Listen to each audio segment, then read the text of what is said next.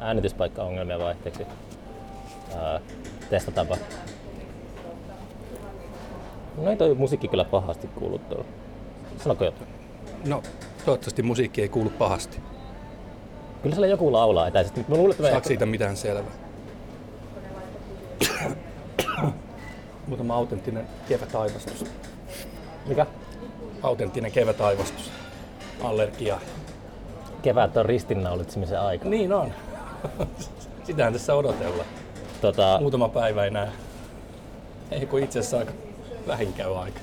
Voisin tota yli kaksisataa eri tilanteessa äänitetty jakson perusteella sanoa, että on sitä ollut pahimmassakin paikassa. Onko? No niinpä, sit mennään näillä. Mennään vaikka näillä. On tästä, no, voin kuuntelijoille sanoa, että on tää ikuinen ongelma, että ollaan Tampereella keskustassa ja hankala löytää sellaista julkista tilaa, missä ei taustamusiikkia, jota podcastin tekijät karsastaa tekijänoikeudellisista syistä erityisesti, mutta käydään hakemassa sitä sanssikuppia tässä. Joo.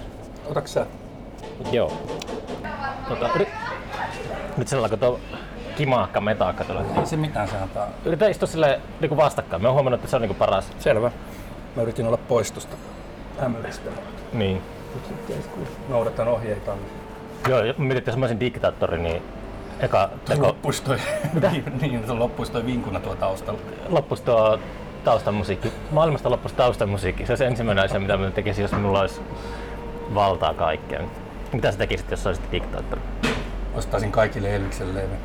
Elviksen levy? Joo. Ostaisit? Ostaisin, lahjoittaisin kansalaisille. Pienlevyyhtiöstä? Arvi voisi tehdä jonkun erikoispainoksen. Minkä onko jo? No Elvistä ei ehkä ajatella semmoisena, se on enemmän niin kuin single-artisti, että best of Elvis käy. Se on just näin. Ei mikään konseptialbumien kuningas se mies. Niin. Mikä on suosikki Elvis-aikakausia? No, minut hyvin tuntevat tietävät sen, että mikä, mikä, mikään ei ole parempaa kuin Elvis vuonna kuusikymmentäyhdeksän. Comeback Elvis? Totta kai.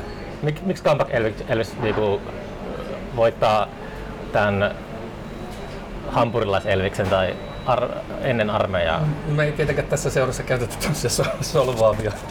A, mitä? Me ei tietenkään tässä seurassa käytetä tämmöisiä solvaavia tota, nimityksiä kuninkaasta kuin hampurilaiselvis, mutta tota, se on se, en mä tiedä, ne on, siinä Elvis on hetken niin kuin jälleen pelinsä mestari. Ne, ne on niin sielukkaita ja, ja tota, upeita levytyksiä ne pari vuotta sen joo paluun jälkeen, että ne muista pesee jopa sen viisikymmentäluvun niin rock'n'rolli, jolla joo on toki oma arvonsa, mutta tota, se on ehkä paremmin säilynyt siis niin kuin ajassa se.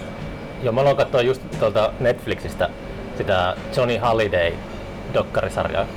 Joo, mä itse asiassa tiedän sen, vaikka en ole itse nähnyt vielä. Mut tiedät sen kuitenkin Johnny Hallyday. Totta helvetissä. Mulle se oli aika loppujen lopuksi tota, tuntematon. Mä en ole vielä katsonut sitä sarjaa kokonaan, mutta se, se tiesi sen nimen, mutta en, en niin kuin ole niin perillä ranskalaisesta sellaisesta populaarikulttuurista. Se oli silleen vähän, tuli, tuli puskista se, mutta hyvin viihdyttävää oli olikin muutama ensimmäinen jakso sitten. Eihän kukaan Ranska, Ranska Elvis, siitä täällä oli mieleen. Kukaan ei ole perillä ranskalaisesta populaarimusiikista tai oikeastaan niin kuin rockmusiikista, koska siellä ei ole rockia. Se on kummallista, että se on tuommoinen eurooppalainen sivistysmaa, jollainen pitkä kirjallinen perinne, mutta mitään kunnollista rockiahan sieltä ei oikein ikinä tullut. Mutta ehkä rock on sivistyksen vastainen. Niin se varmaan oli. Sehän, mä oon tästä puhunut ennenkin, mutta äh, mä luin tuota Saarikosken nuoruuden päiväkirja aikana, niin mitä se olisi jotain neljätoistavuotista jotain, mutta neljätoista kuusitoista. Se ajoittuu just siihen aikaan ennen, just ennen rock'n'rollia. Elvis mm. tuli ja Elvis tuhosi sellaisen sivistyksen, että, että nuoret teinit niin kuin alkoi olemaan enemmän kiinnostuneita semmoisesta epäjumalan palvelu, palvelemisesta kuin antiikin runoilijoista. Joo, siis tota, Saarikoskihan on kertonut Elvisestä runon. Joo, siis tää ei ollut Saarikoske. Tämä mä itse aloin ajattelemaan sitä, että joo, tää joo ajoittuu siihen, että ne teini-ikäiset viisikymmentäluvun alussa oli kovin intellektuaaleja.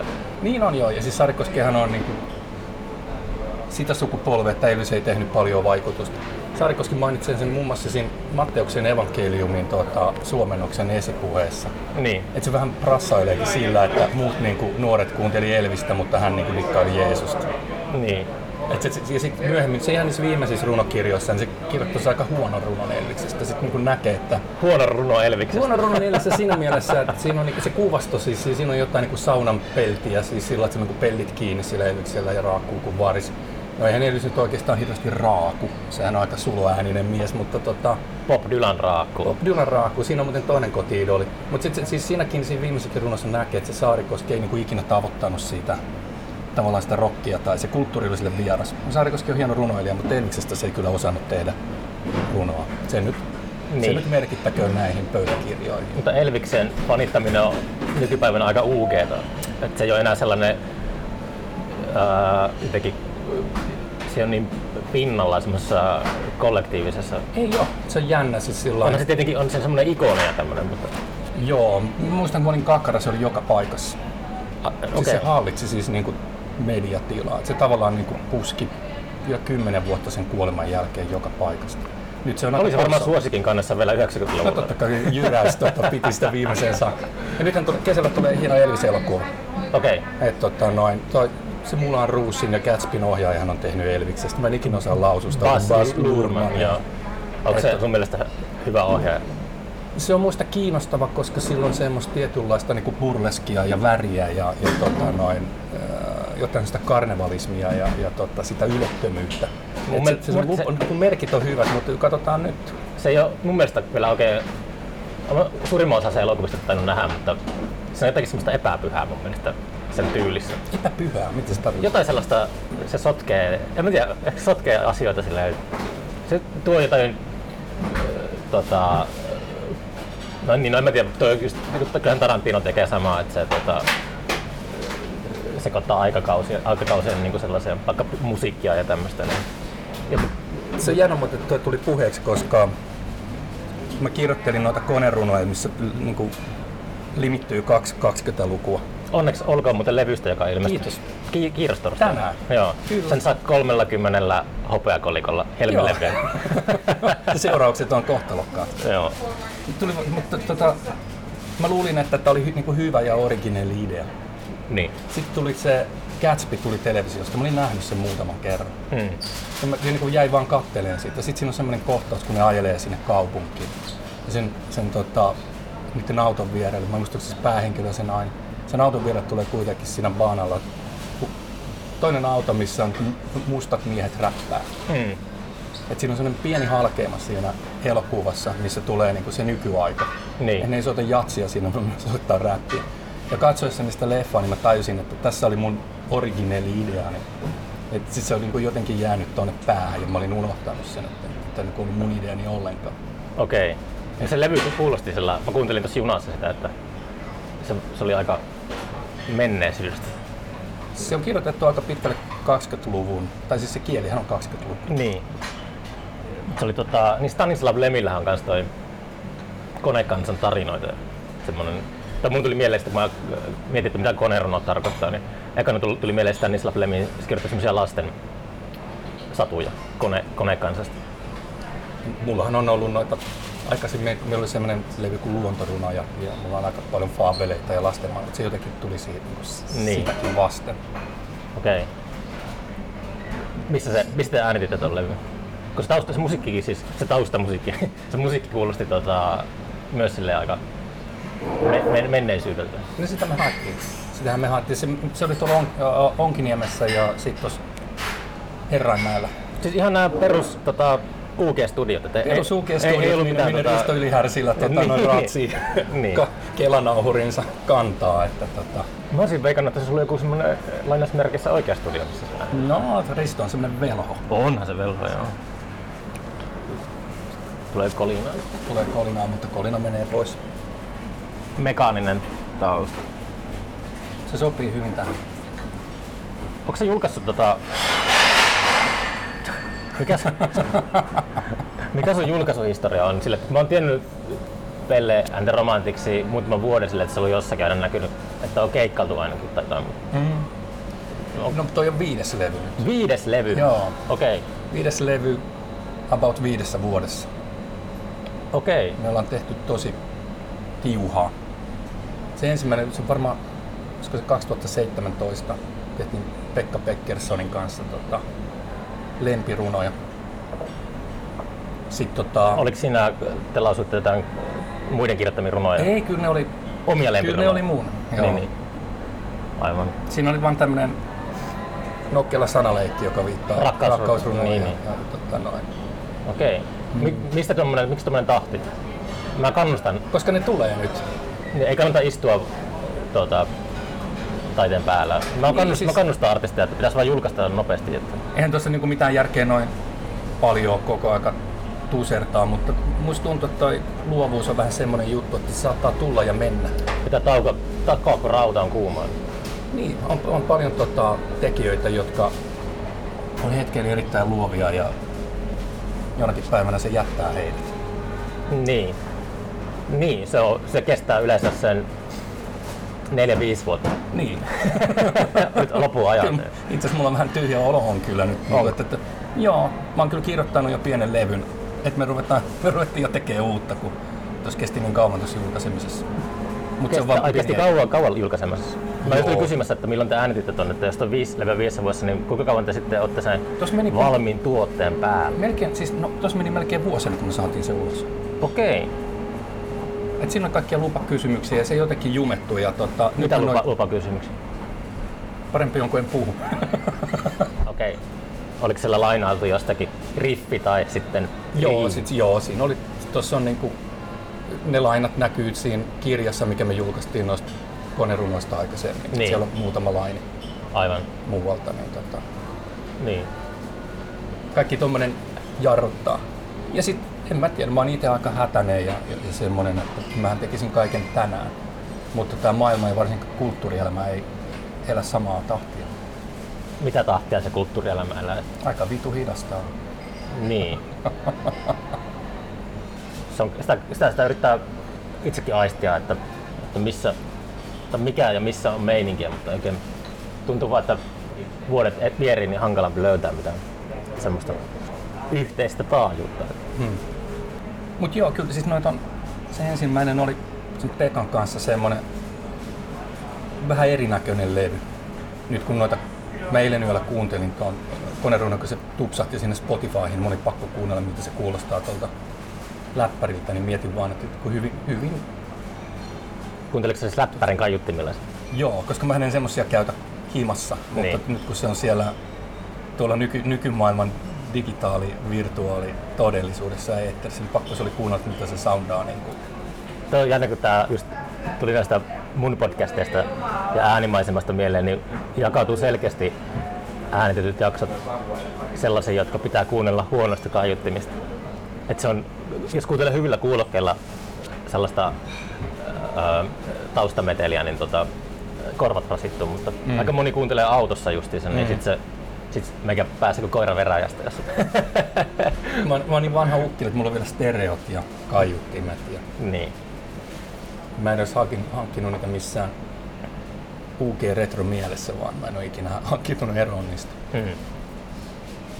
U G retro meininki. Niin. Joo. Mua just valistettiin, ettei kenelläkään ole enää stereota kotona. Se oli musta häkellyttävä ajatus. Kyllä aika monellakin on stereota. Me eteenpäin kerättiin auto. Kyllä. Pick-up-auto. Tai mikä toi? Is- iso auto, josta astuu tuolleen Kaunotareisiin. Hänellä on varmaan asiaa sinulle. Ei, lähti pois. Ihme juttu. Mm. Onko sä kirjoittanut runoja koko ikäsi? En. Kirjoittelin joskus nuorempana ja sitten parinkymmenen vuoteen mä en kirjoittanut mitään. Ja sen takia se oli jotenkin ihan tommonen spontaani, vähän niinku sattuman oikku, että me tehtiin sen Elvisen Pekan kanssa. Mikä se sattuman oikku oli? Se oli sillä lailla... Niin syntyikö konsepti oli... baarissa? Ei, me, se, ehkä se liittyy sen verran baariin. Me, me silloin purin Pekalle paljon tota, surujani ja sydäntäni ja sitten me käppäiltiin joku päivä tuossa Hämeenpuistossa ja, ja niin kuin mietittiin, jotenkin se idea vaan lähti, että tehdään niin kuin, että puhumisen sijaan niin tehdään jotakin. Niin. Pekka silloin oli julkaissut semmoisen levyn, sillä on kaikkia hienoja siis niin kuin kuusikymmentä-seitsemänkymmentäluvun funktiogeneraattoreita ja siis semmoista todella erikoiskamaa siinä hiimassa. Mikä on funktiogeneraattori? Kysy Pekalta. Hmm. Se soi siellä ens, ensimmäisellä levyllä, siis nehän on ihan niin kuin taikamaailman asioita kanssa ne Pekan koneet. Sehän on upea niin kuin, se Jummi Studioiden koko meininki ja se Pekan niin. Niin kuin, konemaailma. No siinä se vaan sitten niin lähti, että, että Pekka, Pekka vinguttaa niitä koneita ja mä tota, noin, löpisen jotain hölmöä. Me tehtiin se sillä niin kuin, tosi spontaanista, tosi hiomattu. Mm. Että mäkin vaan niin kuin, yhtäkkiä niin kuin, kirjoitin se aivan apinamaisia runoja pienen läjän. Ja mä myös halusin, että, niin kuin, että mä en yhtään rupea niitä hinkkaa tai jotenkin viilaa, koska tietysti tiesin, että mä, niin kuin, kun mä en ole kirjoittanut pitkän aikaa, niin ei niistä tule hyviä. Mitä sä tarkoitat apinamaisilla? Sellaisia primitiivisiä? No niin oli tarkoituksella, siis siinä lähdettiin niin kuin Pikkukakkosen maailmasta. Siinä oli esimerkiksi Anselmia avaruusapina seikkaa ja Pelle Hermannia ja niin. Tällaisia hahmoja. Että siinä jotenkin niin kuin, mentiin heti sinne lasten maailmaan, tietynlaisen kömpelyyteen ja naivismiin. Niin. Se, se, se, se on täynnä, se on aika semmoinen niin kuin poikamainen levy. Että se on täynnä semmoista kujellisuutta ja, ja niin kuin poikamaisia jippoja ja ju, juttuja ja kepposia.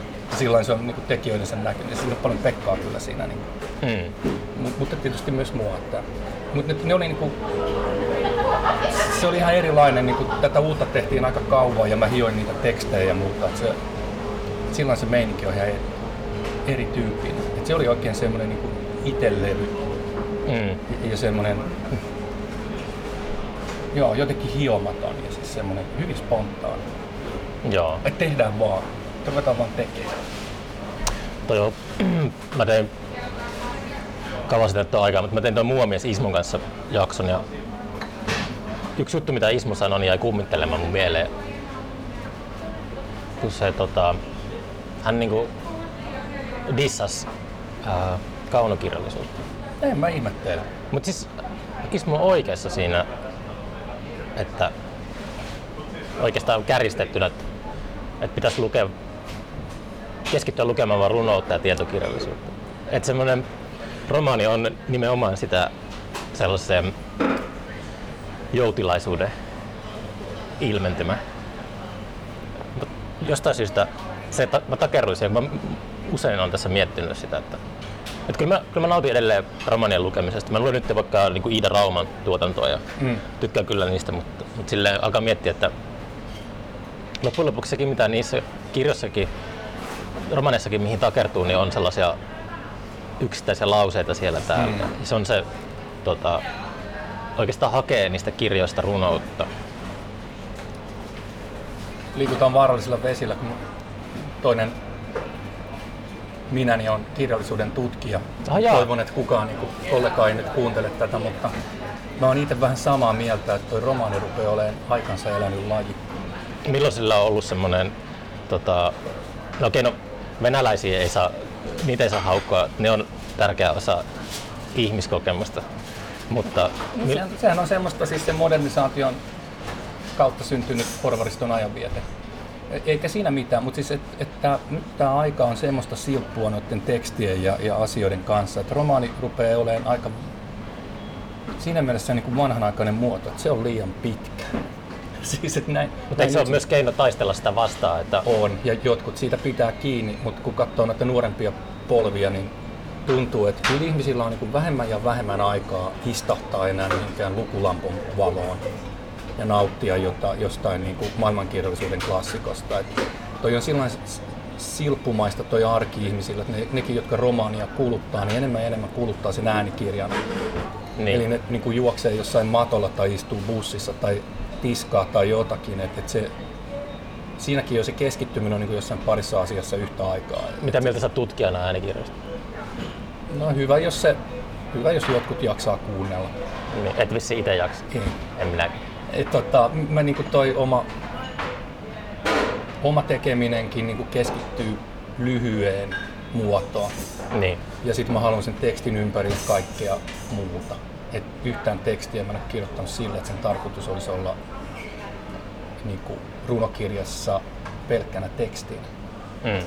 Et kaikki on tehty joko ääneen tai, tai tota, johonkin kuvamaisemaan etukäteen jo ajateltu. Sä haluat tuoda C D-romin takaisin? Kyllä. Ja siis mun uudismielisyydessään ei ole mitään uudismielistä, että nämä on niinku... Mut, mut mä, tota, jaa, et... Kyllä se romaanin myyntihän laskee koko aika ja lukeminen ylipäätään, siis kaunokirjallisuus, niin se rupeaa vähän niin semmoinen eliitin, eliitin. Siis mä oon kirjastossa töissä. Eliittilukijan. Mä oon kirjastossa töissä ja ihmiset lukee roskaa. Se, mitä, se, on. se on aivan kammottavaa, minkälaista tota, tuupajupaa siellä myynti- ja lainaustilastojen kärjessä on. Välillä siellä on jotain sille, että joku Rosa Liksom julkaisee kirjan ja sitä myydään. Se pääsee jonnekin top viiteen ja sitten pau. Rosa pääsee aina se, no ja noin muutamat kirjailijat, tuohon on sillankin kaventunut toi kenttä, että siellä on noita muutamia isoja nimiä, jotka joka syksy tai joka toinen syksy pudottaa sen uusimman ja sitten niinku se otetaan kiitollisuudella vastaan ja sitten mietitään aina, että oliko se yhtä hyvä kuin se ja se kirja aikaisemmin. Se koskaan... on hirveän pieni tää Suomen niin kielialueena. Mä en ole koskaan, koskaan kuullutkaan, ainakaan rekisteröinyt äh, Henni Mustosta tai Lucinda Railia ennen kuin mä aloitin työt kirjastossa. Ja eihän kirjastosta lainata mitään muuta kuin Henni Mustosta ja Lucinda Railia. Mutta ehkä runous tulee takas sitten.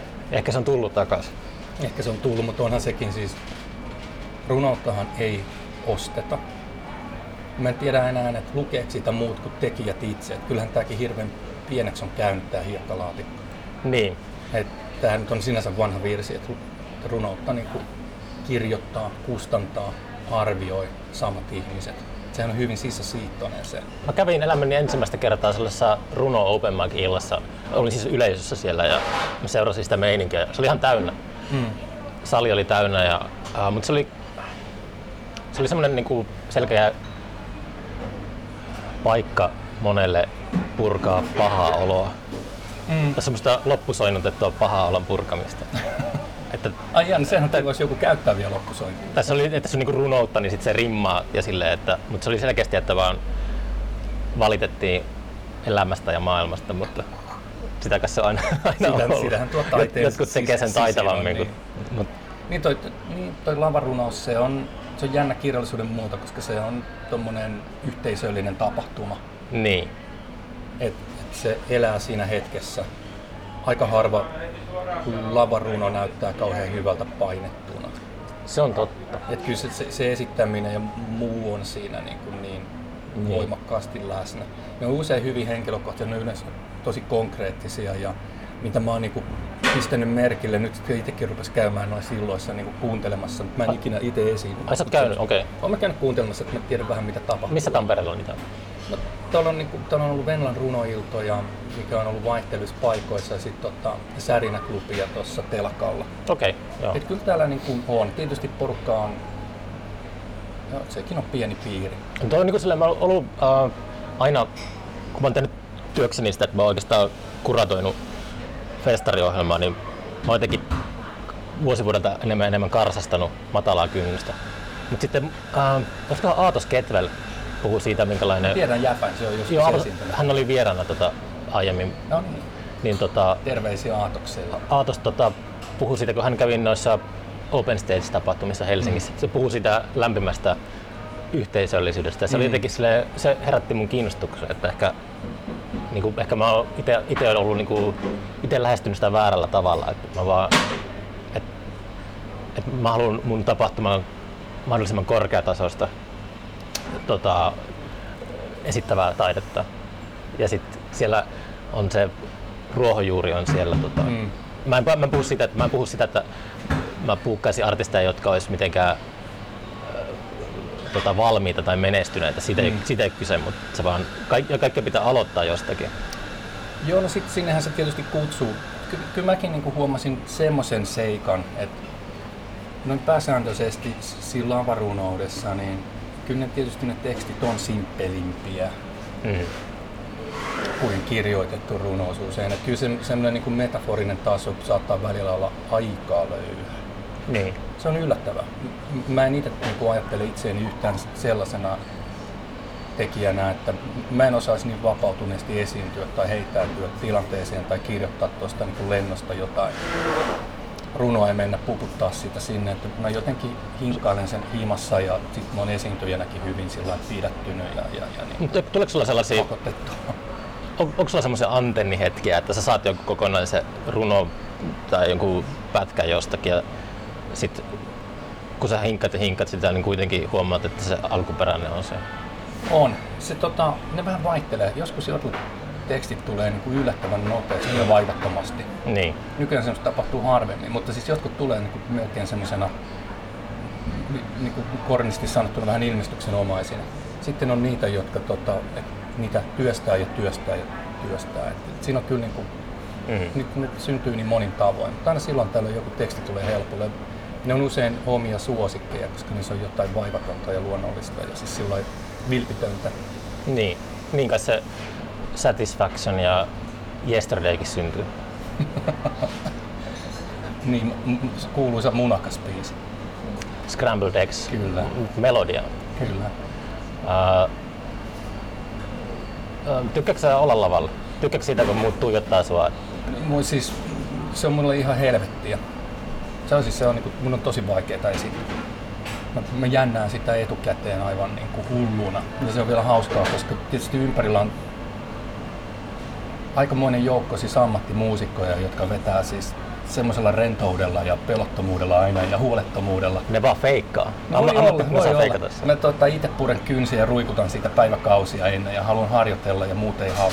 Pelkääksä ja... epäonnistumista? Tai? Mä pelkään. Ja, ja siis, et, mä oon aika kova itse asiassa jännittää esiintymistä. Mut sit mä nautin kaikesta siitä, mitä siinä sen, itse, niin sen ympärillä on. Mä jotenkin mä odotan niitä keikkoja. Siis mitä sinä ympärillä on semmoista, mistä sinä nautit? Mä odotan, mä odotan niitä harjoituksia, mä odotan niitä treenejä. Mä odotan treenejä ja sitten mä odotan jotenkin sitä tapahtumaa ja sitten sitä fiilistä sen jälkeen. Mutta se, se hetki siellä lavalla, kyllä mä sielläkin joskus niinku, kun mä huomaan, että nyt, nyt tää menee ihan ok, jos menee. Niin tota noin, kyllä mä sitten niinku... Seuraatko yleisöä, että räppäläkö joku kännykkää ja nouseeko joku ylös? Ja... Mä yritän olla seuraamatta, mutta kyllä se sitten aina välillä tulee niinku vakoiltua mm. niitä. Niin. Mutta mulla on vähän tämmönen Hannus Salama-staili, että mä pistän niinku mukavan tuolin itselleni ja sit mä istun siinä papereitteni kanssa. Ai sä istut? Joo. Okay. Musta se on niinku kivempi. Että tota, mä rentoudun siinä, mulla on jokin helpompi olla siinä. Niin. Toi on yksi, mistä mä oon tehnyt ehkä tämän podcastin historian aikana täyskäännöksen, että mä oon alkanut niinku ymmärtää ja arvostaa sitä, että lavalla lukee lapuista. Joo. Mä, olin aina, mä tulin ennen niinku niin... paljon pitkälti tuolta musiikkipuolelta, että se on tota, aina tuntunut oudolta, jos tota, vokalisti lukee teleprompterista. Mutta nyt on, niin on sen, se on ehkä semmoinen, onko se nyt stanislavilainen metodi, Marlon Brando-tyylinen juttu, mutta mut sille, että et, et, lukee, sen, te, lukee sen sanan, niin sitten se mm. ilmaisee siitä saman tien. Brandohan on muuten upea, siitäkin voisi rupatella vaikka loppuelämän, mutta tota... Sehän on myös vähän tommonen old school tosiaan, että eihän toi, ennen kuin tuo lavakulttuurisysteemi alkoi, niin kyllähän niin runoilijat luki häpeilemättä lappusistaan. Niin. Et tota niin. Noin... Mä, aina, no, mä nuorempana ihmettelin sitä, että eikö ne mukaan voi opetella ulkoa runoa. Kyllä varmaan. Se? Se, sehän on sillä lailla hassua, koska sen lavarunouskulttuurin tosiaan niin kuuluu se esiintyminen niin voimakkaasti. Mä en, niin kuin, mä en yhtään sovi siihen. Niin. Mä, mä oon hyvin minimalisti siinä, että Mä Sun joskus... pitää vetää enkelipölyä ja mennä lavalle.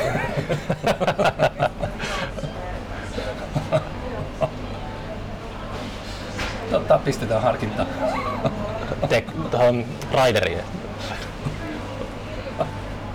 Arvi lähettä.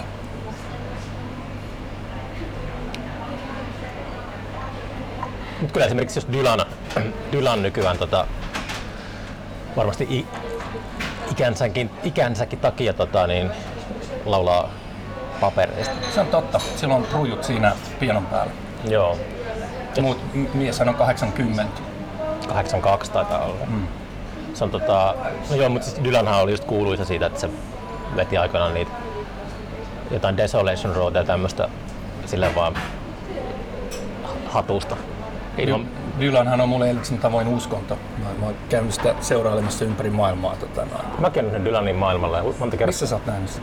No, mä näin sen Tanskassa ja Englannissa ja Saksassa. Ja Suomessa mä oon nähnyt sen kaksi kertaa. No nyt puhutaan asiasta. Joo, joo, on se. Odotan Dylanin uutta esseekokoelmaa, mikä joo, tästä marrasta niin kuulisi. Kiinnostavaa. Hmm. Mikä se suosikin Dylanin kausia? Mä rakastan näitä uusia levyjä. Joo, samoin. Että totta, mä kuuntelen aika, niitä folk-juttuja mä en jaksa enää yhtään. Miten halkupää? Joo. Joo. Ja totta, yllättävän vähän mä niin jaksan sitä kuusikymmentälukua. Et mä en tiedä, onko se joku ikäkysymys, että se semmoinen, niin kuin, niin. semmoinen nuoren miehen nokkavuus, niin en mä tiedä, saako siitä enää niin paljon irti. Et mä jotenkin samastun enemmän siihen vanhaan kärähtäneeseen ukkeliin, jonka sydän on palannut nokena taivaan tuuliin. Niin. Joo, ehkä, ehkä, ehkä sama juttu. Tai ainakaan niinku, tuntuu, että monella Dylan-fanillakin on silleen, voiko niitä sanoa oikeaksi faniksi, mutta silleen, että ne jotenkin kuitenkin kallistuu sinne seitsemänkymmentäluvulle mieluummin niin. kuin näihin uusiin. Että... seitsemänkymmentäluku on hienoa, mä pidän myös niistä uskonnollisista levyistä, muista todella rautaisia. Laven Tehto on niistä uusista yksi parhaimmista mun mielestä. Okei, no mun mielestä Laven Tehto on puolestaan taas semmoinen ainoa, mikä menee semmoiseen vähän hassutteluun. Lyyrisesti ehkä, että se on semmoista vanhaa ajan Dylanilla. Niin, siinä on kyllä huumoria, mutta se on varmaan sen Time Out of Mindin jälkeen hieman keventää niin. tunnelmaa. Mm. Mä aina silloin tällöin näpistelen niistä levyistä jotain. Ai mitä? Ja silloin tällöin näpistelen niistä levyistä jotakin. No, Dylankin näpistely vaikka mistä. No niinpä. Laven Tehto. Se, sehän on rakkaus ja varkaus. Sitaateissa kyseisen levyn nimi, että sehän on leikattu vaikka mistä. Oliko se joku levy, sehän jäi kiinni, kun se oli pöllinyt tuolta Henry Timrodilta, joka on sellainen mm. Yhdysvaltain sisällissodan aikainen runoilija, niin sieltä oli... Se on Modern, modern Times, modern se viimeinen okay. biisi, joo. Joo, niin se oli useammassa biisissä. Oli joo, ja, ja siellä onhan noista ollut niin se joku japanilainen rikoskirjailija ja mitä kaikkea. Niin se oli tää Itäkutsan tunnustukset. Joo. joo. Niin, niin. Kyllä noi supertähdetkin tota, alentuu varastamaan. Niin, no se on tyylikysymys. Kaikkihan lainailee jostakin ja siis tavallaan kaikki tarinathan on kerrottu. Meinat? Kyllä ne tavallaan perustarinat kiertää, sitten tää vaan muuttuu tää... Milloin on, milloin on viimeksi ollut tarina? En mä tiedä. Mikä on ollut viimeisin tarina? Siitä on varmaan aika. Kreikkalainen näytön. Mm. Onko se kokemus sitten, olemassaolon kokemus niin rajallinen, että ei pysty... Se tuntuu olevan. Ihmiset kamppailee näiden peruskysymyksiensä kanssa. Pitäisi neljänteen ulottuvuuteen päästä. Niin, että toisilla on kontekstina maailmansota ja toisilla on ilmastonmuutos ja toisilla on lama. Ja siis yhteiskuntahan muuttuu ympäri niin. ajassa, mutta en mä nyt tiedä, onko tämä ihmisen elo nyt ihan hirveän ratkaisevasti siis muuttunut näiden vuosituhansien aikana. Niin. Tässähän me kipuillaan ja sitten me kuollaan. Niin. Välillä on mukavaa ja välillä on ikävää. Välillä rakastetaan ja sitten ollaan yksi. Niin. Ja olemme takaisin. Pieni breikki. Uh, mistä me puhuttiinkaan? Dylanista? Ei puhuta Dylanista. Ei enää. Joo, joo, se on. Hän on saanut niin paljon tunnustusta ja ansa... ansaittua huomiota jo. Puhutaan jostain muusta. Tuleeko se levy konerunoja? Oliko se konerunoita vai konerunoja? Runoja. Runoja, niin uh, tuleeko se tulee kasettina? Ja... Joo, se Arvi ehdotti, että otetaan sitä pieni kasettipainos. Mä en tiedä, mä olin varmaan ainoa, joka epäili tätä ideaa, mutta koska kaikki muut oli toista, toista mieltä, niin mikäs siinä? Ja sitten se vinyyli tulee. Tota, Tosiaan vinyyli tulee? Joo. Kuten tiedätkin, niin noihän on noin vinyylipainot ihan tukossa. Niinhän ne on. Tiedän. Että, että se on kyllä niin kuin jännä seuraus tuosta koronasta. Että niin. Niin se on. Puolen vuoden jonot. Se on aika hurjaa. On. On se tässä ajassa, kun siis kaikki on niin älyttömän nopeata koko ajan ja sitten haluat painattaa tommosen... Siis painotuote kestää yhtäkkiä puoli vuotta. Niin. Mut kiva, kiva. Onko toi sun eka semmonen vinylijulkaisu? Ei, ei noin ka- noin kaikki tullut. Onko? Ei kun hetkonen. Se on yksi, joka tuli semmosen mini-C D-nä. Niin. Toi on neljäs on, vinyyli. Onko sulla kuinka paljon merkitystä tuolla? On siis sinänsä merkitystä, että mä oon ajatellut noin alusta saakka vinyylinä, joka on, sisältää ikään kuin kaksi lukua, A ja B puolen. Niin. Et, tota, se oli hyvin kuunnelmamainen se levy, se uusi levy. Kyllä joo, ja siis se on kokonaisuus, joka on, että se on, ne ei ole irrallisia ne biisit toisistaan, ne on tietyssä järjestyksessä ja se on ajateltu siihen vinyyliin mahtuvaksi. Oliko ne kaikki runot joku tekoälyn kirjoittamia? ne on, ne on sellaisen runoilijan kirjoittamia, joka teeskentelee olevan säällyksiä. Mm, tekoälykäs. Niin. Okei. Okay. Mut kyllä se on tärkeää, että mun mielestä se meidän niin kuin ensisijainen formaatti on nimenomaan vinyyli. Mm.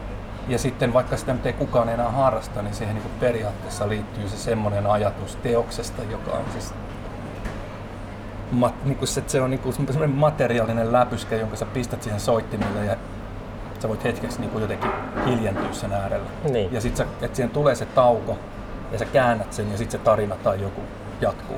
Että tota, se on se on, muotti, mihin mä olen kirjoittanut aikaa. Onko vinyyli sellainen musiikin romaani? On. Se on kuollut. Paitsi nyt sitten niinku, tämä tietty niinku retroporukka ottaa se hetkeksi takaisin. En mä tiedä, meneekö se kohta taas niinku pois ja sitten kuunnellaan C D:tä ihan ihmeissään. No varmaan, kun on noin hirveät jonot tonne tehtaalle. Niin... No se kyllä ainakin vaikeuttaa vähän. Niin. Niin. Mutta mut kyllä se, ja sitten niinku, just kaikki kansitaide ja muuta, että kaikissa noissa on uh, ihan huolella toteutettu ne kannet, että ne on otettu kaikki yhtä lukuun ottamatta niin tota, semmoisen tamperelaisen valokuvataiteilijan kuin Terhi Hasumaniemen kanssa. Ja m- mulla on ollut aina niinku joku idea, mitä ollaan lähdetty toteuttamaan. Mikä on ollut esimerkiksi yksi idea? Onko se joku vaan joku yksi lause ja sitten? Ei, kyllä mä oon niinku ajatellut esimerkiksi se tota, luontorunen kansi, missä se sammakko lilluu siellä tota, uh, vihreässä vedessä, niin mä näin sen, mä kävelin yksi päivä ohi siitä Pyynikin, mikähän lähdessä on sen kesäteatterin vieressä, ja ajattelin, että tonne vaan pitkälle ja pyydetään Terhiä kuvaamaan. Et, ja samoin tehtiin semmoinen sydäntarjolla. No siinä ehkä muuttui sen verran, että mulla oli semmoinen rasia, minkä mä halusin siihen kuvaan. Mä halusin sen pöydälle ja sen otti Sami Sämpäkkilä sen kuvan, mutta okay. Siirsi sen sitten yhden kauniin naisen käteen sen rasian. Mutta siis, et, et kaikissa on ollut hyvin konkreettinen, selkeä idea, mitä on ruvettu tekemään. Niin. Ja samoin tuossa niin toi uusin, että siinä on se kaksikymmentäluvun nainen, jonka kasvot peittää se ää, aikamme kirous, eli tota, älypuhelin. Mm. Onko sulla älypuhelin? Ei. Mitä? Ei oo. Ei oo? Ei oo. Mä voin näyttää kaikille näköradion kuuntelijoille, että mulla on tämmönen no niin. vanha nokialainen kapula. Mutta ehkä se kirous on siinä, että se, niin se selfie, mitä se nainen siinä ottaa itsestään, niin se koko tämä niin itsensä kuvaamiseen ja sen niin koneen suodattama todellisuus, niin se niin. etoo mua. Koneen suodattama todellisuus. Niin. Onkohan tällä monta tekoälyn kirjoittamaa runokokoelmaa jo liikenteessä? Voi niitä olla, mutta ei ne yhtä hyviä. Pystyköhän levy. Pystyköhän robotti ikinä ylevyyteen? Ilmeisesti aika hyvin. Kyllähän mun mielestä niitä robottien kirjoittamia runoja oikeasti nykyään on ja ne on aika, tota, menee jo aika tota, hyvin täydistä. Niin. Mä kuulin joskus sen tota, äh, johonkin Tota, generaattori oli syötetty kaikki Jimi Hendrixin biisit ja sitten se generaattori loi niinku uuden Jimi Hendrix-kappaleen. Ja se, se oli, kuulosti aivan henkalta. Se kuulosti Hendrixiltä. Joo. Se oli aika kuumo, kuumottavaa. Joo. Se oli jotenkin tosi silleen, mä voisin kuvailla sitä satanistista, mutta en mä myöskään ole kuullut varmaan kaikkia Hendrixin tekemiä biisejä. Joo. Ja se on jännittävää. Kaikki on jotain tollaisia hologrammeja kohta. Mestarit areenalla hologrammit, puolet on hologrammeja. Kirkka tulee takaisin. Niin. Joo, niin siis että se, et kaikki ne, siihen vinyylin kuuluu myös se kansitaide ja ne on aika huolella mietitty. Niin.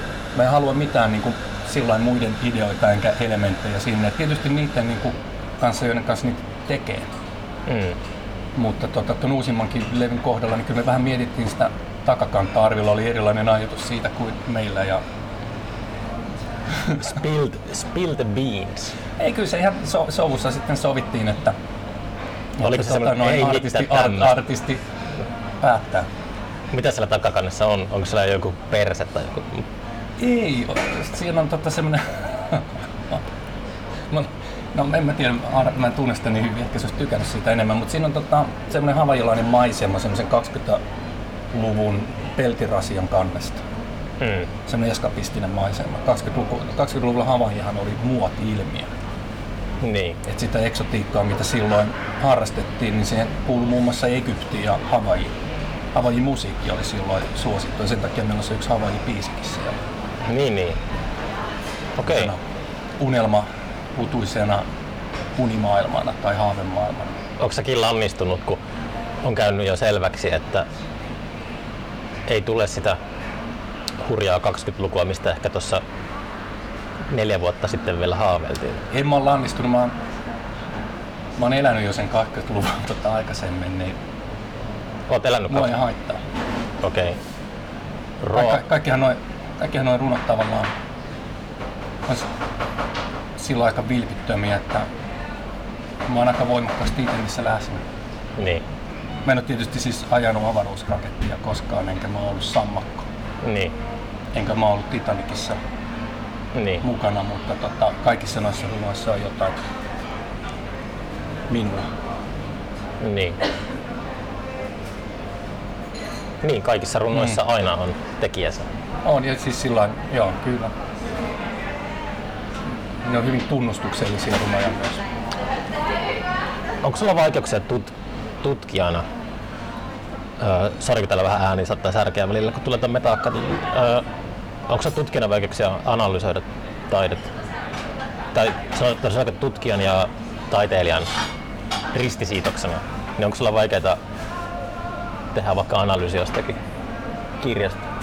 Näin, mun on vaikeaa tehdä analyysiä kirjasta, sen tavallaan mun ammatti.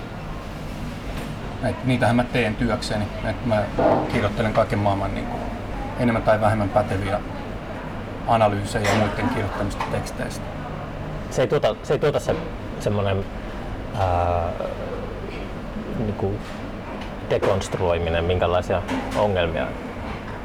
Mä yritän olla, se on mun leipäduuni, en mä sitä... Aika jännää. Kun mä mä, mä, mä, niin mä yritän olla ajattelematta sitä silloin, kun mä teen noita omia juttuja. Niin. Mä en halua, että siis tietysti se... Miten, niin kuin... miten tutkijan aivopuolisko sammutetaan silloin, kun tehdään taidetta?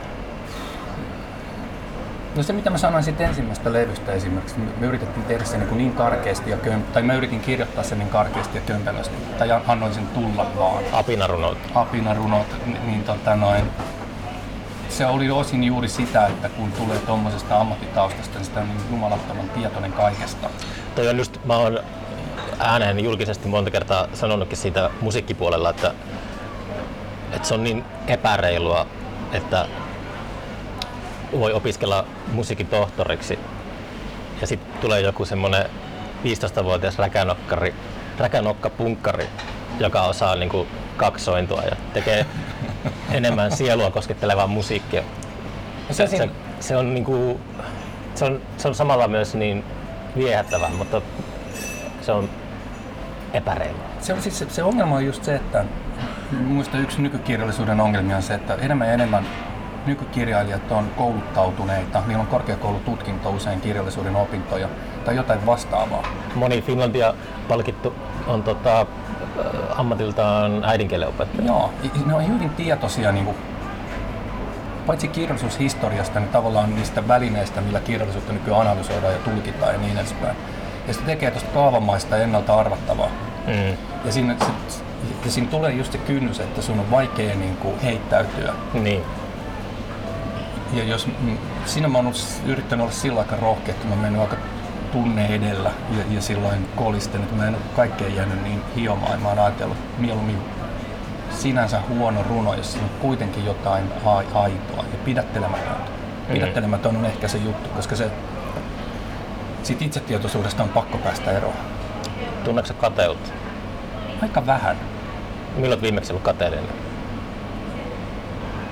Silloin kun mä kuulin, että mun yksi kaveri saa ylitöistä rahaa. Ylitöistä? Joo. Mä teen töitä ja Elvetistä. Niin. Mä en saa. Mutta mä en tota, joo. Mä en pidä itseäni hirveän kateellisena ihmisenä. Mm. Lähimmäiset voi olla tietysti eri mieltä, mutta mä luulen, että se ei ole mun ö, perisyntäjäni. Mulla niin. on pahempiakin. Niin. Et, tota, joo. Mulla on sellainen olo ollut, että monet tutkijat on kyllä kateellisia ihmisiä. Joo, siis se, se, on ammattitauti. se on ammattitauti ja sen takia, sen takia mä yritän olla vapaa-ajalla noista akateemisista kuvioista niin kaukana kuin mä ikinä pystyn. Niin. Koska se on ihan, se on ihan totta. Mä, nyt mä ymmärrän tuon kysymyksen pointin. Tuolla on varsinkin tämmöisillä marginaalisilla tutkimusaloilla ja tota, niin kuin taiteen tutkimuksen, niin rahojahan on tosi vähän. Niin. Siellä on hirveästi tosi lahjakkaita ihmisiä, jotka on tosi kunnianhimoisia ja omistautuneita sille työlle. Ja niitä rahoja ei saa tai niitä paikkoja. Mm. Ja se, se, se, niin kuin, se ajaa semmoiseen pikkumaiseen niin kuin toisten kyttäämiseen ja niin kuin lannistamiseen ja, ja kateuteen. Ja siis se, sen takia se on tosi paskamainen maailma toi akatemia nykyään. Mun mielestä kulttuurialakin aika paskamainen. Kulttuurialalla on ihan, se on ihan totta, kyllähän semmoista on. Mutta täällä kulttuuripuolella mua ei taas niinku haittaa, koska mä teen tätä tavallaan niinku, siis mun leipähän ei ole tästä kiinni. Niin. Tää ei ole mun päätyöni ja mä teen tätä semmoisen niinku ilon kautta, että joka kerta kun joku Sami tai Pekka siis vaivautuu mun kanssa jotain tekemään, mä oon erittäin onnellinen ja tyytyväinen, tai Kiela tulee laulaa tai Pirkko Mandola niin kuin, kanssa tehdään videota, niin se on jotain semmoista, niin kuin, se on mulle huoletonta, koska mulla ei ole mitään suuria päämääriä. Mm. Teen tätä vaan niin kuin sen kautta, että mun elämäni olisi täydempää ja tyydyttyneempää. Onko sulla mitään unelmia? Tehdä parempi levy vielä. Päästä naimisiin. Saada lapsia. No sulla on tommosia, joo. joo. joo. Hyväksyttäviä unelmia. Joo, mä en ole aikaisemmin. Mä en ole, muutama vuosi sitten mä en unelmoinut mistään tällaisesta. Mistä sä unelmoit muutama vuosi sitten? En mä edes kehtaa sanoa, mutta mä olin muutama vuosi sitten niin kuin paljon rajummassa kunnossa. Rajummassa kunnossa? Joo. Okei. Okay. Mutta levyjä tuli kuitenkin liuhiinat. Le- levyjä rupesi tulemaan. Mä, tota, mä löysin ehkä ton levyn tekemisen kautta semmoisen tietynlaisen tasapainon itteni kanssa. Pystytkö sä kuuntelemaan nyt vanhaa levyä, jos olet ollut rajummassa kunnossa, niin onko se sulle merkki sellaisesta? Jotkut on tosi vaikeita. Niin. Jotkut on tosi vaikeita. Tuossa konerunoissakin on kyllä semmoisia hetkiä, että kyllä saatana niin kuin meinaa itku päästä. Että siinä on kyllä semmoisia paljon niin kuin semmoisia muistoja ja hetkiä taltioituneita elämästään. Eihän niitä olisi halunnut elää. Eikä noita runoja olisi siinä, missä halunnut kirjoittaa. Mm. Että missä kaikissa on jotain semmoista tuskaa tai menetystä takana, että en semmoista halua kokea. Niin. Kyllä ne sillä tavalla niin kuin välillä ne tuo paljon mieleen, koska ni, niissä on, mä en ole ikinä kirjoittanut mitään niin kuin päiväkirjamaisesti ja mä haluan pitää semmoisen tietynlaisen etäisyyden siinä sen tekijyyden ja sen runon välillä. Mm. Et sen takia se on myös Pelle eikä niin kuin mun oikea nimi. Tai mikä on mun oikea nimi, en mä tiedä, mutta siis se on mulle tärkeää, että se on niin kuin, että, että mä en myy sitä sillä, että että on niin kuin just mua. Mm. Vaan että se, että se jotenkin on niin kuin omilla jaloillaan se musta huolimatta se teksti. Mitä, Mut, onko Pelle, Pelle Romantiksen nimi, niin onko se semmoinen, tota, onko se jättänyt sellaisen takaportin auki, että, että en mä oo tosissaan, jee jee. Varmaan joo, siinä alussa oli osa sitä niin kuin venkoilua ja semmoista vitsailua. Ja niin. Sitten tota, noin, Pekka on Pekka Pekkerso ja kaikilla oli joku niin kuin ihan idioottimainen nimi, niin kuin tähän ajan henkeen kuuluu. Siis toinen toistaan typerämpiä. Levonille laske luoja. Niin, sitä on tämmöistä. Tota, se tuli ihan siis semmoisena. Ajoin tuossa autoon ja muista niin Pekka kysyi sitä, että millä nimellä me pistetään se. Niin.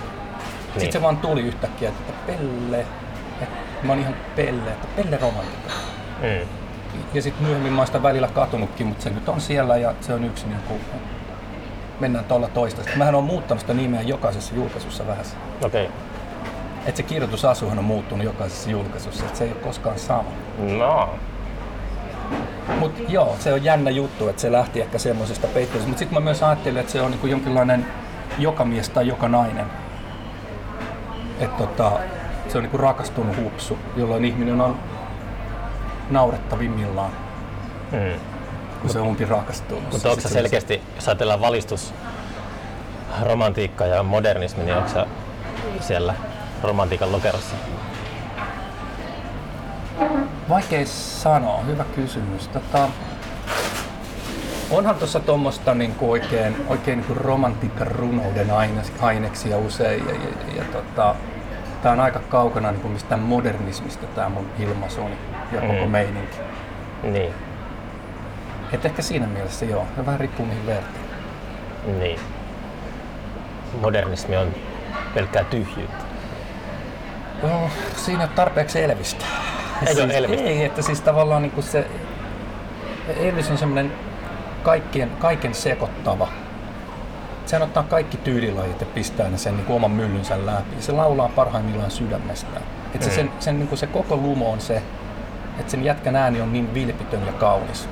Onko käynyt koskaan Gracelandissa? Olen käynyt kolme kertaa. Oikeasti? Joo. Mä en ole koskaan käynyt, mä, mutta äh, olen suunnitellut semmoista roadtrippia Amerikan halki. Äh, luoja tietää milloin mä pääsen sinne, mutta sitä, valmi- pääsiä sen jälkeen. sitä valmistellessa mä katsoin mestoja Google-kartan avulla ja huomasin, että Elviksen hauta näkyy avaruuteen. No, se näkyy tosi korkealle. Mä katsoin sen kilometrimäärän, mutta kyllä se näkyy aika kauas. Se on siellä puutarhassa kyllä, haudattu äitinsä ja isänsä väliin. Ja joo, ja se, joo, se äiti on siirretty sinne myöhemmin. Okei, okay, joo. Eikö se äiti kuollut viisikymmentäluvulla? Joo, viisikymmentäkahdeksan, niin se oli armeijassa silloin. Niin, niin. Se on ehkä osa siitä sen. Elvis oli aikamoinen äidinpoika. Joo. Niin on kyllä itse asiassa minäkin. Mutta tota, se menetti sen kohtuullisen nuorena ja se on jotenkin osa sitä sen niin kuin, aika olennainen osa mun mielestä sitä sen tarinaa ja sitä sen tragediaa myös. Niin. Niin. Pääsetkö sniikkaamaan Gracelandin yläkertaan? En päässyt. Mä muistan, mä, mä, mä, tota, mä kävin sen ensimmäistä kertaa vuonna yhdeksänkymmentäyksi teini-ikäisenä. Siinä on vielä Elviksen viimeinen Elviksen sukulainen. Elviksen ruumisella on vielä edes. Elviksen viimeinen sukulainen tota, täti asui siellä silloin. Ai vau, siistiä. Se, se asui siellä niin viimeisen saakka. Okei. Okay. Ja tota, mä muistan silloin me mentiin semmoista jotain turistikierrosta siitä, niin se, se huoneen ovi oli raulaan. Se katteli siellä jalat tyynyllä telkkaria jonkun pienen koiran kanssa. Ja vielä niin kuin pieni semmoinen ripaus sitä elämää jäljellä siitä. Nyt se on ihan kuollut museo. Hmm. Onko mahdollista, että tulisi vielä joskus uusi Elvis, joka yhdistää kaikki, kaikki tota, toisi takaisin yhtenäiskulttuuriin? Se on varmaan se, mitä puhutaan, että Messias palaa takaisin, niin se yhdistää kaikki. Niin, se, se on se hienoa, mutta ei se taida. Ei se taida. Kyllä tämä on niin silppua nyt. Mutta miten, miten ihmiset ajatteli juuri ennen Elvistä? Varmaan samoja asioita, ne tunsi eri tavalla. Kyllähän Elvis tuli puskista. Se on totta. Hmm. Tietysti sitä niin historian jälkiviisaudella voi niin nähdä, nähdä sen, että mistä se tavallaan kehittyy ja ennen, ennen pitkään joku tommonen yhdistävä hahmo olisi tullut, mutta aikanaan se oli aika yllätys. Niin. Hmm. Kyllä sitä kaipaisi jotain tuollaista uutta Elvistä. Kyllä mä tuolla vanhallakin pärjäilen. Niin. Mä voin kuunnella siitä, jos maailma ahdistaa, mä voin mennä kuuntelemaan. Elvis olisi har- Hartwall-areenalla keikalla. Voisi olla itse asiassa aika vaisu esitys. Niin. Kuka tietää. Kyllähän noi näyttää siltä, että nämä vanhat tyypit niin pyörii noilla lavoilla niin kauan kuin ne vierähtää hautaan. Mm. Pitkälti joo. Bowie oli poikkeus, mutta taitaa noi, jotka vaan kykenee niin olla siellä. Varmaan mm. kun Jerry Lewiskin on vielä. Mä en tiedä keikkaileeko se enää. Se on jumalattoman huonossa kunnossa. Säkin kävi Hartwallilla joku kaksitoista, mitähän kymmenen vuotta sitten. Mä, mä kävin katsoa sitä jossakin Helsingissä. Niin mäkin kävin. Se oli, se, se oli silloin, sitä on aikaa ehkä jo viisitoista vuotta. Se, se, oli, se on se sama keikka, se oli ihan muumio. Se oli Last Man Standing, se kiertoi nimiä, se, se talutettiin sinne flyykelin ääreen. No se oli kyllä tosi tavallaan liikuttavaa, mutta tietysti jos sitä vähän niinku on se hurjaa, että kun mäkin mietin tuossa, että hitto, mä oon nähnyt Chuck Berryä, että Jerry Lee Lewisin livenä. On se silleen, että vau, vaikka sillä ei oikeasti ole silleen mitään merkitystä. Se on se eri, eri asia nähdä heidät äh, viisikymmentäluvun puolivälissä, mm. vaikka sama, tota, sama entiteetti on kyseessä. Mäkin näin Chuck Berryn, tota noin. Se oliko se missä? Se, sehän oli kans Helsingissä, oliko se Finlandia talossa? Mä näin sen tuolla messukeskuksessa. Se soitti semmoisten Amerikan rautojen välissä. Joo, niin se oli se viimeinen Suomen keikka. Se oli sen jälkeen. Okei, okay. Joo. Se oli aivan kammottavaa. No ei se, minkä mäkin näin kyse aikaa. Siinä oli hieno, hieno tota, lopetus sillä, että sitten jengiä tuli lavalle. Bändi soitti, yhtäkkiä Chuck Berry oli kadonnut. Mm. Ja se yleisö jää pailaan sinne lavalle. Se oli tosi hieno temppu. Mm. Se on tehnyt sen varmaan miljoona kertaa ennen niin. Siitä, mutta mulle se oli uusi ja se jotenkin sillä hetkellä oli hassu. Kyllä, kyllä minua nuorempana kiinnosti jotenkin kiinnosti se, että pääsee näkemään tuollaisia Se on semmoinen silta sinne jonnekin menneeseen maailmaan. Oli kiva niin kuin nähdä omin silmin se, se tota, no, nähdä se silta, tuossa se on. Mm. Mä ymmärrän toi, mulla on kyllä samanlaisia taipumuksia. Nyt on, nyt on vähän jäänyt, mä ehkä niin paatunut ton festarityön puolesta, että ei ole silleen ainakaan musiikin puolella ollut, tota, että olisi mitenkään lähtenyt ulkomaille jonkun sellaisen artistin perässä, jonka liksoihin ei ole ikinä varaa. Mut, mut aikanaan tuli, tuli silleen tehtyä sitä. Mitä mieltä sit karismasta? Mietitkö usein karismaa? Miten, miten, se on jonkinlainen... miten, miten tutkija äh, suhtautuu karismaan? Koska no, en mä tiedä, onko kirjallisuuden tutkijalla mitään erityisnäkökulmaa niin siihen. Mä ajattelen sitä jonkinlaisena siunauksena. Siunauksena? Mm. En mä tiedä, keneltä se tulee, mutta se on niin kuin, toisilla sitä on ja toisilla sitä ei ole. Se niin. On aika sillä julma jako. Niin se on epäreilua. Mm. Niin. Se tietysti on monenlaista, mutta tota, joo. Kai se noissa esiintymishommissa on, on tota, aika monen etulyöntiasema, jos sä oot karismaattinen ihminen. Mm. Mutta tota, joo. Se tulee jostain. Niin. Se on jotain hengellistä. Niin. Niin on. Sen Mitä kun... sä ajattelet siitä?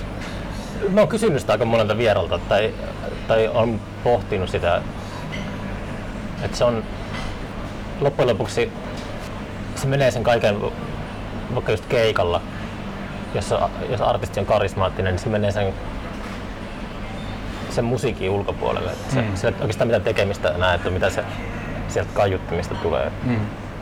Se on, mikä mun eniten, mikä mun mielestä on kiintoisia sen maailmassa, ehkä se, se Tota, ehkä se on sitä lohikäärmän jahtamista, mutta siis se karisman tota, ymmärtäminen. Tai... Niistä, en mä tiedä, pystyykö sitä selittämään. Niin, niin, ei pystykään, mutta siis se on just, että sitä huomaa usein miettivänsä, että, että, että, että, että miksi joku on niin vetovoimainen hmm. ja joku toinen ei ole. Hmm. Vaikka silleen teknisesti, jos pistetään paperille ranskalaisilla viivoilla, niin toinen saattaa olla Olla, tota... huomattavasti lahjakkaampi. Mm, niin, no ehkä lahjakkaampi, mm. joo. Miten senkin nyt määrittelee, mutta ehkä parempi soittaja tai parempi kirjoittaja tai parempi näyttelijä. Tai... Niin. On, on karismaattisia kirjoittajakin olemassa. Yhä vähemmän ja vähemmän. Mm. Sillähän toi muuttuu kanssa. Toi, niin kun... no, tietysti aika nyt kun Tämä on tämmöinen niin kuin hyperkorrekti aika, niin semmoiset kaikki rentut ja muut on siivottu pois tuolta kirjallisuuden näyttämöiltä. Mutta musta tuntuu, että muutenkin, että ei se, ei se tohon liity. Tämä vaan jotenkin siis tuo kirjailijan ammatti, niin varmaan nämä kaikki työolosuhteet ja se suorittaminen aina se, että ne on aika säntillistä porukkaa ja siis tavallaan niin ne imakot on aika kesyjä ja vaisuja ja, mm-hmm. ja tota noin. En mä tiedä sitten, että onko tuo kirjallinen yleisö nykyään, sekin vähän kaventuu koko aikaa, niin ne, ne kaipaa semmosia jotenkin puhtaampia tai jopa valjumpia hahmoja tuntuu välillä. Mut se, yle, yleisöhän on tuolla niinku, se volyymi, volyymi on tuolla tota, striimauksessa, puhutaan mm. näistä twitseistä ja mitään näitä, mm. että sillä on valtavat tota, katsojaluvut. Mutta joskus tupettaa tämmöistä, mä oon yrittänyt silleen kanavasurffaten käydä läpi niitä, mutta mä en äh, lö- ole löytänyt vielä sellaista karismaa mm. sieltä joukosta. Mutta ehkä ta, se, miten mä, usk- ta, mitä mä ajattelen karismasta, on semmoista, että se on aika universaalia. Mm. Onko olemassa semmoista karismaa, joka on, on tota, kapeaa? Mm.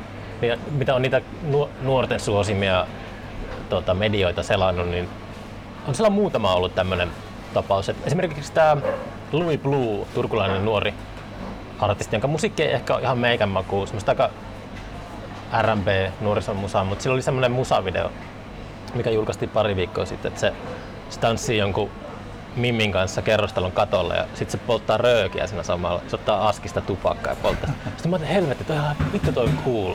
Toi on tosi cool. Ja se oli, se oli että vau, että mä menen katsoa Louis Bluta heti keikalle, kun tulee vaan vastaan.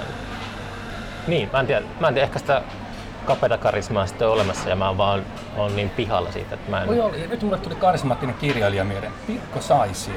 Pirkko Saisi on erittäin karismaattinen. Mutta se on tietysti, sehän on vanhemman polven kirjailija jo, että mut, mut tommosia hahmoja tuntuu, että ei enää niin helpolla tule.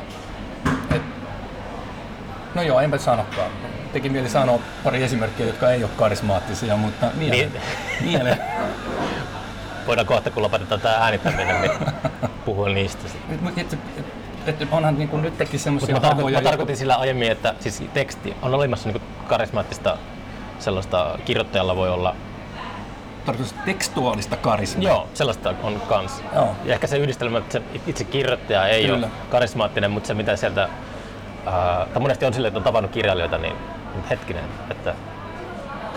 Mä muistan, mä sanon, mä tapasin Otto Talvion joskus jossakin Ruissokissa ja sitten mä niin sanoin silleen, että että mä voisin, mä voittaisin sut tappelussa.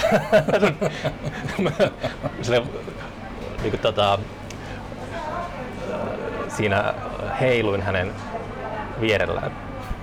Ja olen aina niin kuin arvostanut ottaa musiikit kirjoittajana. Se on ollut pit, pitkän linjan toimittajana niin kuin, mm, mm. hyvä. Se voisi striimata sen teidän tappelun. Mitä? Se voisi striimata sen teidän tappelun. Niin, niin, Twitchiin. Niin. Mikko Levonasta otti talvioon. Joo, tuonne Onkiniemen ateljeihin vaan. Nyrkkeli. Tehdään varaus. Niin. Kalenteri. Uh, joo, tota... Uh, Pelle Romantiksin, Pelle and Romantics nimellä löytyy ainakin tuolta uh, Spotifyn pahasta mm. maailmasta, ja, josta sen kyllä itsekin tänään kuuntelin. Mullakin aina mä saatan mollata noita striimauspalveluita unohtaen, että tämän podcastin kuuntelijoita kyllä varmaan joku kolmekymmentä prosenttia Spotifyssa. Niin. Mutta se on... Uh, C D:tä ja kasettia voi vissiin tilata Helmilevyjen mm. verkkokaupasta ja... Mm. Myöhemmin vinyyliäkin. Onko teillä keikkoja kalenterissa? On. Kerrotko niitä? Enpä voi. Jännittämään, miksi? Enpä voi, kun ei sitä saa vielä paljastaa.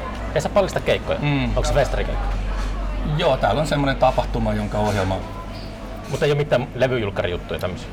No eipä ole sovittu, mutta kyllä me varmaan jotain tota, takerretaan. Nyt oltaan kädet täriksi. Olisi kiva päästä soittaa toi alusta loppuun toi levy. Niin. Oletteko sitten ennen soittanut aina, että keikat on sellaiset, että soitettu tuon kokonaisuuden alusta loppuun? Että... Ei, kyllä me melkein, me oltiin tuossa Hiedanrannan striimauksessa, niin siinä melkein koko levy tota, soitettiin, mutta olisiko pari biisiä heitetty pois. Ja sitten me ollaan soitettu joskus tota Kuolemaduon kanssa, niin soitettiin kyllä puole- toi luontorunoja alusta loppuun. Niin. Se on aika kiva, koska ne on tosiaan, niin kuin aikaisemmin sanoin, kokonaisuuksia. Toi on, mä oon sen verran ylpeä tuosta uudesta levystä, että olisi hienoa päästä niin kuin, katsoa, että miten se toimii, jaksaako kukaan kuunnella sitä tuntia. Niin kuin, niin. Pitääkö pitää väliaikaa, ihmiset saa vetää limua siinä välissä. Niin. Tota, onko sulla nettisivu tai joku some-helvetti, missä sä et vissi, kun sulla on älypuhelin takana? No meillä on Facebook-sivut ja kyllä nyt, tota, nyt täytyy kai taipua siihen, että on niin nykyaikainen, että täytyy ruveta tekemään kotisivuja. Kotisivut, niin. Mä oon, se on jotenkin, mitä mäkin tässä tulevia projekteja on miettinyt, niin mä ajattelin, että keskittäisiin mahdollisimman paljon semmoiseen niin omille kotisivuille. Joo, siis niin, tämän... niin kannustaa pakka podcastinkin kuuntelemaan, että menkää sinne Podbeaniin. Niin no semmoiset sivut, mistä kaikki löytyy nopeasti ja helposti. Jos ajattelee vaikka nyt tätä konerunaa, meillä on siinä kirja, nyt me tuli levy. Me ollaan tehty Nevanperän kanssa semmoinen digitaalinen runopostikorttisarja. Meillä on ollut valoteos. Tai Run, vielä... Runopostikorttisarja? Joo. Digi, digita, niin. Joo, se on semmoisella Nocturno-runoalustalla. No, mä tiedän, Nocturno toi Virpi Vairinen oli Joo. vieraana podcastissa. Joo. Joo, siinä on nyt... Nocturno-päätoimi. Nyt mä en muista, se on se Miikka, joka nyt on se päätoimi. Okei, okay, se vaihtuu. Joo, okay. Sitten tuossa on esimerkiksi iltaisin, kun kävelee tuossa Tampereen kaupungilla, niin voi nähdä Lotan valo. Taideteoksen koneen runoista tuosta kaupungin kattojen yllä. Okei. Okay. Et meillä on niinku, näissä kaikissa levyissä on melkein semmoinen juttu, että ne on semmoisia niinku ketjuntuneita teossarjoja, että mm. et se ei ole pelkästään niinku kirja. Niin. Se ei ole pelkästään levy, että aika monessa siis siinä on jotain toisintoja aiheesta eri tavoin. Niin totta, mä haluaisin koota ne, niitä on niin paljon ja nyt se on tommosena silppuna netissä, että ne löytyisi kootusti nopeasti mm. tavallaan ne teoskokonaisuudet. Et siitä olisi kyllä meille niin kuin hyötyä myös. Niin. No siitä vaan hommia sitten. Kyllä, kyllä tämä projekti on käynnistynyt. Tota, kiitos paljon, että tota, löytyi yhteistä aikaa tältä. Kiitos itsellesi, tämähän oli. Mikäs tämän paikan nimi oli? Puisto. Puisto. Tämä on kiva paikka, tässä voi katsella kun ihmiset kulkee maailman tuuliin. Onko tää sun kantakahvilla? Mä käyn tässä jonkun verran. Mä käyn, tietysti toi telakkahan on semmoinen kulttuuripäämaja itsellenikin. Sinne varmaan tästä suuntaamassa just. Mutta tässä on joo, tästä kiva katsella kun ihmiset tulee ja menee. Joo. Alright, mutta seuraavan kertaan ja onnea ja menestystä ja hyvää pääsiäistä. Ja... Samoin sulle. Moi.